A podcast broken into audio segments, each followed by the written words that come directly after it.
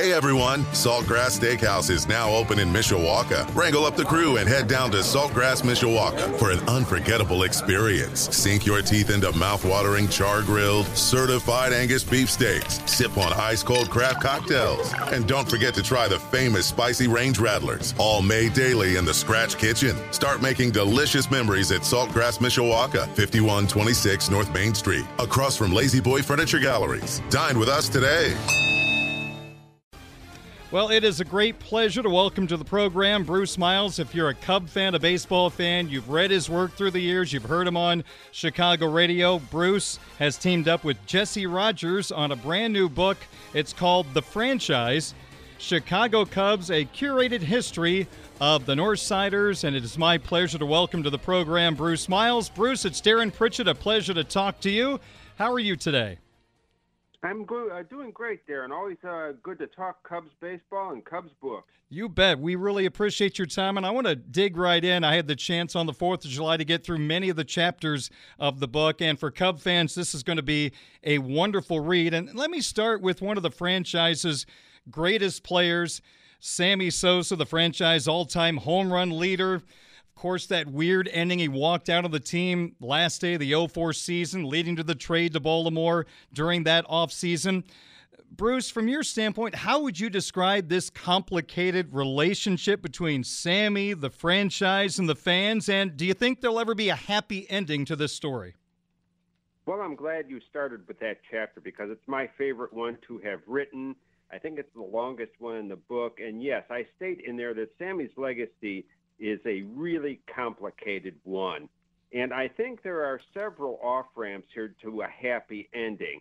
Uh, I think it's long overdue that the Cubs and Sammy reconcile. And you can believe or not believe that he belongs in the Hall of Fame. He didn't make it, he's done on that ballot. But uh, he can still be welcomed back by the Cubs. There is a committee of which I'm a member uh, to select players to the Cubs Hall of Fame. If Sammy is elected to that this year or next, whenever he's on our ballot, I think that that puts a lot of pressure on Tom Ricketts, the Cubs owner, to say, "Hey, Sammy, come on back for this ceremony, and you know maybe give the crowd a wave during the seventh inning." I, I don't, really don't know why Tom Ricketts, the owner of the Cubs, has gone on this long with uh, keeping Sammy kind of in exile here, but I, I think it's high time, and it's been high time to to mend those fences. Hmm. Let's fast forward a little bit, Bruce. When the Cubs hired Joe Maddon as their manager in 2015, they definitely hired a interesting and strong personality. During that year, I remember the Cubs and Cardinals had a, a famous game in which there were some batters that were hit. And, and Joe, I think, standing up for his team and setting a precedent called St. Louis a bunch of vigilantes and how he was a big fan of Branch Rickey. He had never read that the cardinal way of, of playing the game of baseball. But with Maddon, he took over a very talented young team. How much credit does Joe get for grooming that young Cubs team, handling that locker room, and basically setting them up very quickly for that World Series championship?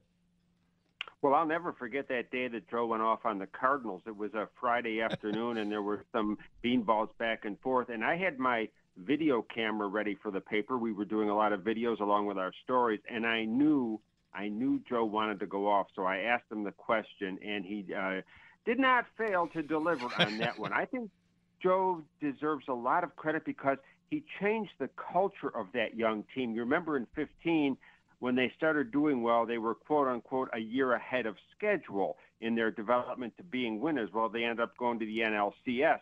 Early in the year, Joe said that he had to get the Cubs to believe that they could beat the St. Louis Cardinals. By the end of that year, they did believe that, and they finished them off in the uh, National League Division Series. So I think Joe gets a lot of credit for changing the culture of that team and getting those young players to believe they could win. Bruce Miles is my guest. His new book, The Franchise Chicago Cubs, a curated history of the North Northsiders. There is a great long history in this I 55 rivalry between the Cubs and the Cardinals. And one of the highlights or lowlights, depending on which side of the aisle you're on, was the infamous Brock for Broglio trade. Bruce, at the time, weren't there people that believed the Cubs actually robbed St. Louis in this trade? Oh, certainly. And that's another chapter that I had a, a, good time writing. It was kind of an add on chapter. I took on a couple of extra chapters late in the process. And that's one I always wanted to explore. Everybody knows the details. The Cubs traded Lou Brock to the Cardinals for pitcher Ernie Broglio. Brock went on to the Hall of Fame. Broglio was got hurt, might have been damaged goods when the Cubs got him. But yes, there were newspapers in Chicago that were saying, "Oh, thank you, Redbirds. We'll be happy to do business with you anytime." and there were banners in Old Busch Stadium in St. Louis that you know said, "You know what what's going on here, Brock for Broglio? How could you do this?" Well, how indeed. So Broglio was a pitcher who was a, a big winner up until that point. And then Brock was a guy who was kind of floundering with the Cubs under their cockamamie college of coaches system hmm. in which they rotated head coaches in and out like a college type thing with an athletic director. Brock really didn't know which end was up with the Cubs. I think they misused him. They really didn't understand his uh, speed could be a weapon. He did have some good power. It opened the chapter, I think, with a uh, home run to the center field bleachers in the Polo Grounds, which mm. was nearly 500 feet away. Mm. So I, I think that the question remains, and we try to uh, answer that in the book. If the, if the Cubs had held on to Brock, if the College of Coaches system had been abandoned, would he have turned out differently? Could he have been a Hall of Famer with the Cubs as he was with the Cardinals? We'll never know. But uh, if that particular system had gone on, maybe not. Maybe uh, you know the Cubs at that point, you know, had little choice. On a more positive note, in terms of a transaction that worked out very well, and as I set this up. I had the great pleasure to call South Bend Cub games for six years, and one of the highlights during the Midwest League All Star game in 19, Ryne Sandberg sat down and did an inning with me, which was just an absolute honor and a thrill. And I can't imagine Bruce, in the history of the Cubs, there have been many deals that worked out any better when the Cubs picked up this Ryne Sandberg guy from the Philadelphia Phillies. Yeah, Ryne and I had a chance to sit down last week uh, or last year during the weekend where the Cubs inducted their own Hall of Famers, and I kind of kidded him about being a throw-in on that trade. You know, getting Larry Bowa, who was a big name shortstop, in that deal. And Ryne said, "Yeah, Larry is the actual one who uh, kind of pinned that tag on me as throw in. And you know, his career with the Cubs started off kind of slow. He was a third baseman. He was 0 for something or other, or 1 for 25 in 1982, and it wasn't looking that good. But the Cubs stuck with him. The, the general manager or president at the time was Dallas Green, who came over from the Phillies, knew all about Ryne Sandberg, knew what he had, and he persuaded his former team, the Phillies, to trade him to the Cubs. But uh, that's one that turned out, as did later uh, Jesse's chapter in the book about Jake Arrieta, another mm. good trade. But yeah, the Sandberg trade may go down as, as the best in Cubs history. You could argue that. Yeah. And Bruce, I'd have to imagine in terms of regular season games, and let's exclude when you clinch a division or a wild card spot, that Sandberg game against the Cardinals on the NBC game of the week still has to register as one of the all time regular season games in Cub history. Oh, certainly. I was not on the beat then, but I certainly remember watching that game, and I think NBC had awarded Willie McGee the player of the game or whatever it was late in the game. Willie McGee of the Cardinals, and lo and behold, two home runs by Sandberg to tie the game, and Dave Owen finally won it. But yeah, for me, that's one of them. And the other one that we touch on in the book is the Kerry Wood 20 hmm. strikeout mm. game. I have a chapter on, you know, why Kerry Wood remains such a phenomenon with the Cubs and their fans despite the injuries and despite maybe not living up to others' expectations. But I would have to say, yes, the Sandberg game for me in, in quote unquote recent memory, 40 years ago almost, and, and the Kerry Wood strikeout game are two of the best regular season games I have ever seen. One I covered and one I watched on TV. Mm. I'm Darren Pritchett, joined by Bruce Miles the co author of the new book, The Franchise Chicago Cubs, a curated history of the North Northsiders. Bruce, through the years, the Cubs always provide interesting storylines for you to write about when you were the beat reporter for this particular team. I think about covering Lou Piniella managing the team. You had the Bartman game, the Cubs winning the World Series in 2016. So many high points and low points. I'm just wondering what portion of Cubs history do you find the most interesting and fun that brought out possibly the most creative side of your writing? I think for me, one of the most fun seasons, when you talk about 16 that won the World Series, for me, 15, that year we talked about a few minutes ago, being a year ahead of schedule. There were so many things that year because Joe Maddon was new to the team and fresh, and uh, Kyle Schwarber hitting that home run onto the score scoreboard roof the top of the scoreboard in right field. I think I said that the, the ball landed in Kalamazoo, Michigan.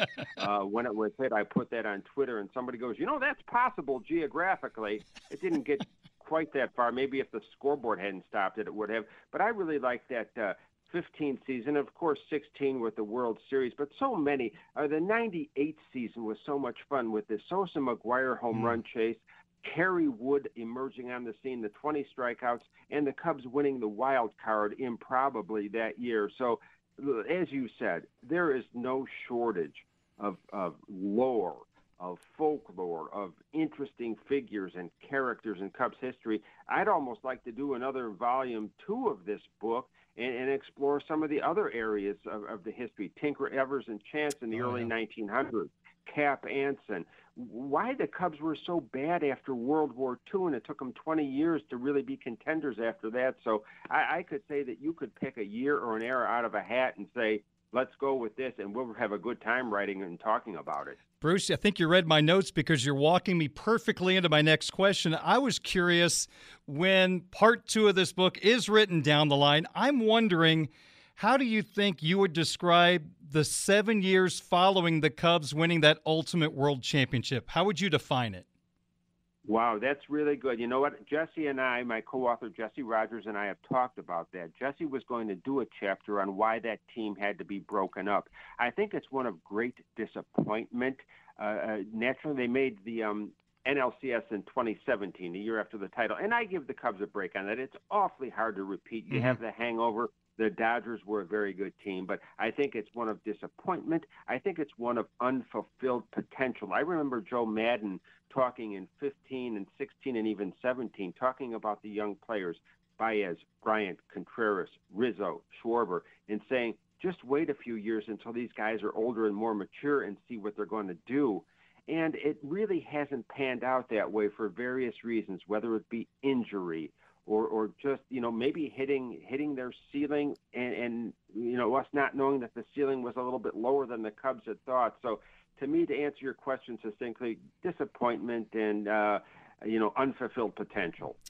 Bruce, let me sneak in two more questions. These are more questions about the Cubs right now. They've got an interesting storyline right now. They're just on the fringe of being in the playoff race, seven games out of first place in the NL Central, trying to chase down those surprising Cincinnati Reds. And you've got two guys, Cody Bellinger and Marcus Stroman, who may not be with the Cubs next year. Stroman could opt out. Bellinger's a free agent. How do you think this all plays out leading into the trade deadline? Yeah, it, the Cubs are in a real tough position, as you said. They're in a weak division where a winning streak can put you right back into the playoff picture. So I think that Jed Hoyer is really going to have to sit down with his general manager, Carter Hawkins, and his scouts, starting right now, if they haven't done so already, and say, okay, what are we going to do here? Are we going to fish or are we going to cut bait? Marcus Stroman has already gone out on social media a few weeks ago to talk about really wanting to get an extension done. I think he did that uh, to put some pressure on the Cubs, and he was in a good position to do so, having a, a good record and so forth. But I, I don't know how it's going to turn out. But it's a, the, the Cubs are in just a difficult position. You're kind of in between. The, the problem with this weak division thing is you can get lulled into thinking you're still in it, but if you're chasing two or three teams instead of one, it gets more difficult with the math. So um, I, I don't envy the position, but I, I, I do think that uh, if the, the mediocre play continues and they don't really gain ground, I think you may see a couple of these guys traded off. Final question for you, Bruce, and I really appreciate your time.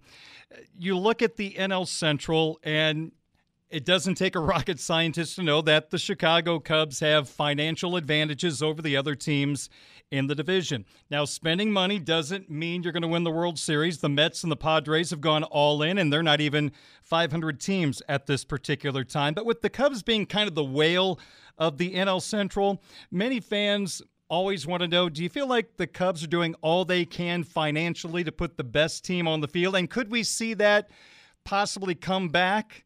Once some of these guys like Pete Crow-Armstrong make it to the major league level and they feel like they're more of a World Series contender?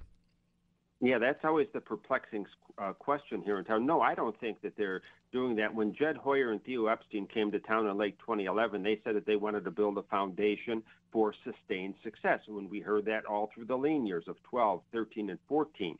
Well, they started having that success in 15, reached the, the mountaintop in 16, and it kind of uh, went away after that as far as winning World Series and advancing deep into playoffs. So I, I think that that has been a really disappointing aspect with the Cubs. I, I think the whole the Darvish trade really bothered me from a fan mm-hmm. standpoint because they got so little for him in what was, you know, a blatant salary dump at the time. So no, I don't think being the biggest market in that division by a long shot that they are doing what they can.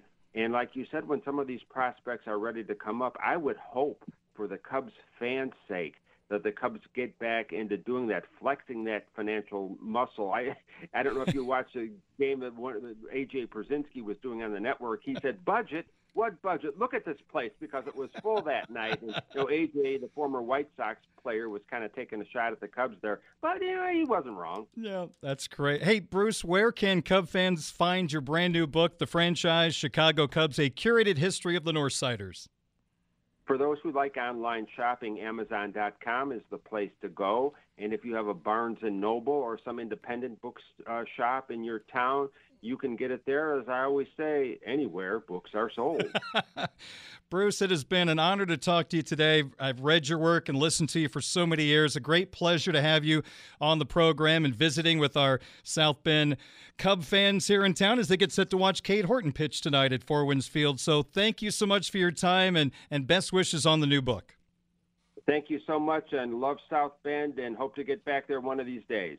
We look forward to it, Bruce. Thank you so much. Thanks, Darren. That is Bruce Miles. Again, check out his book, The Franchise Chicago Cubs, a curated history of the Northsiders. I just put a picture of the book on my Twitter account at 960 Sports Beat, so make sure you check it out. 546 at WSBT. Hey everyone, Saltgrass Steakhouse is now open in Mishawaka. Wrangle up the crew and head down to Saltgrass Mishawaka for an unforgettable experience. Sink your teeth into mouth-watering char-grilled, certified Angus beef steaks. Sip on ice-cold craft cocktails. And don't forget to try the famous spicy range rattlers, all made daily in the Scratch Kitchen. Start making delicious memories at Saltgrass Mishawaka, 5126 North Main Street, across from La-Z-Boy Furniture Galleries. Dine with us today.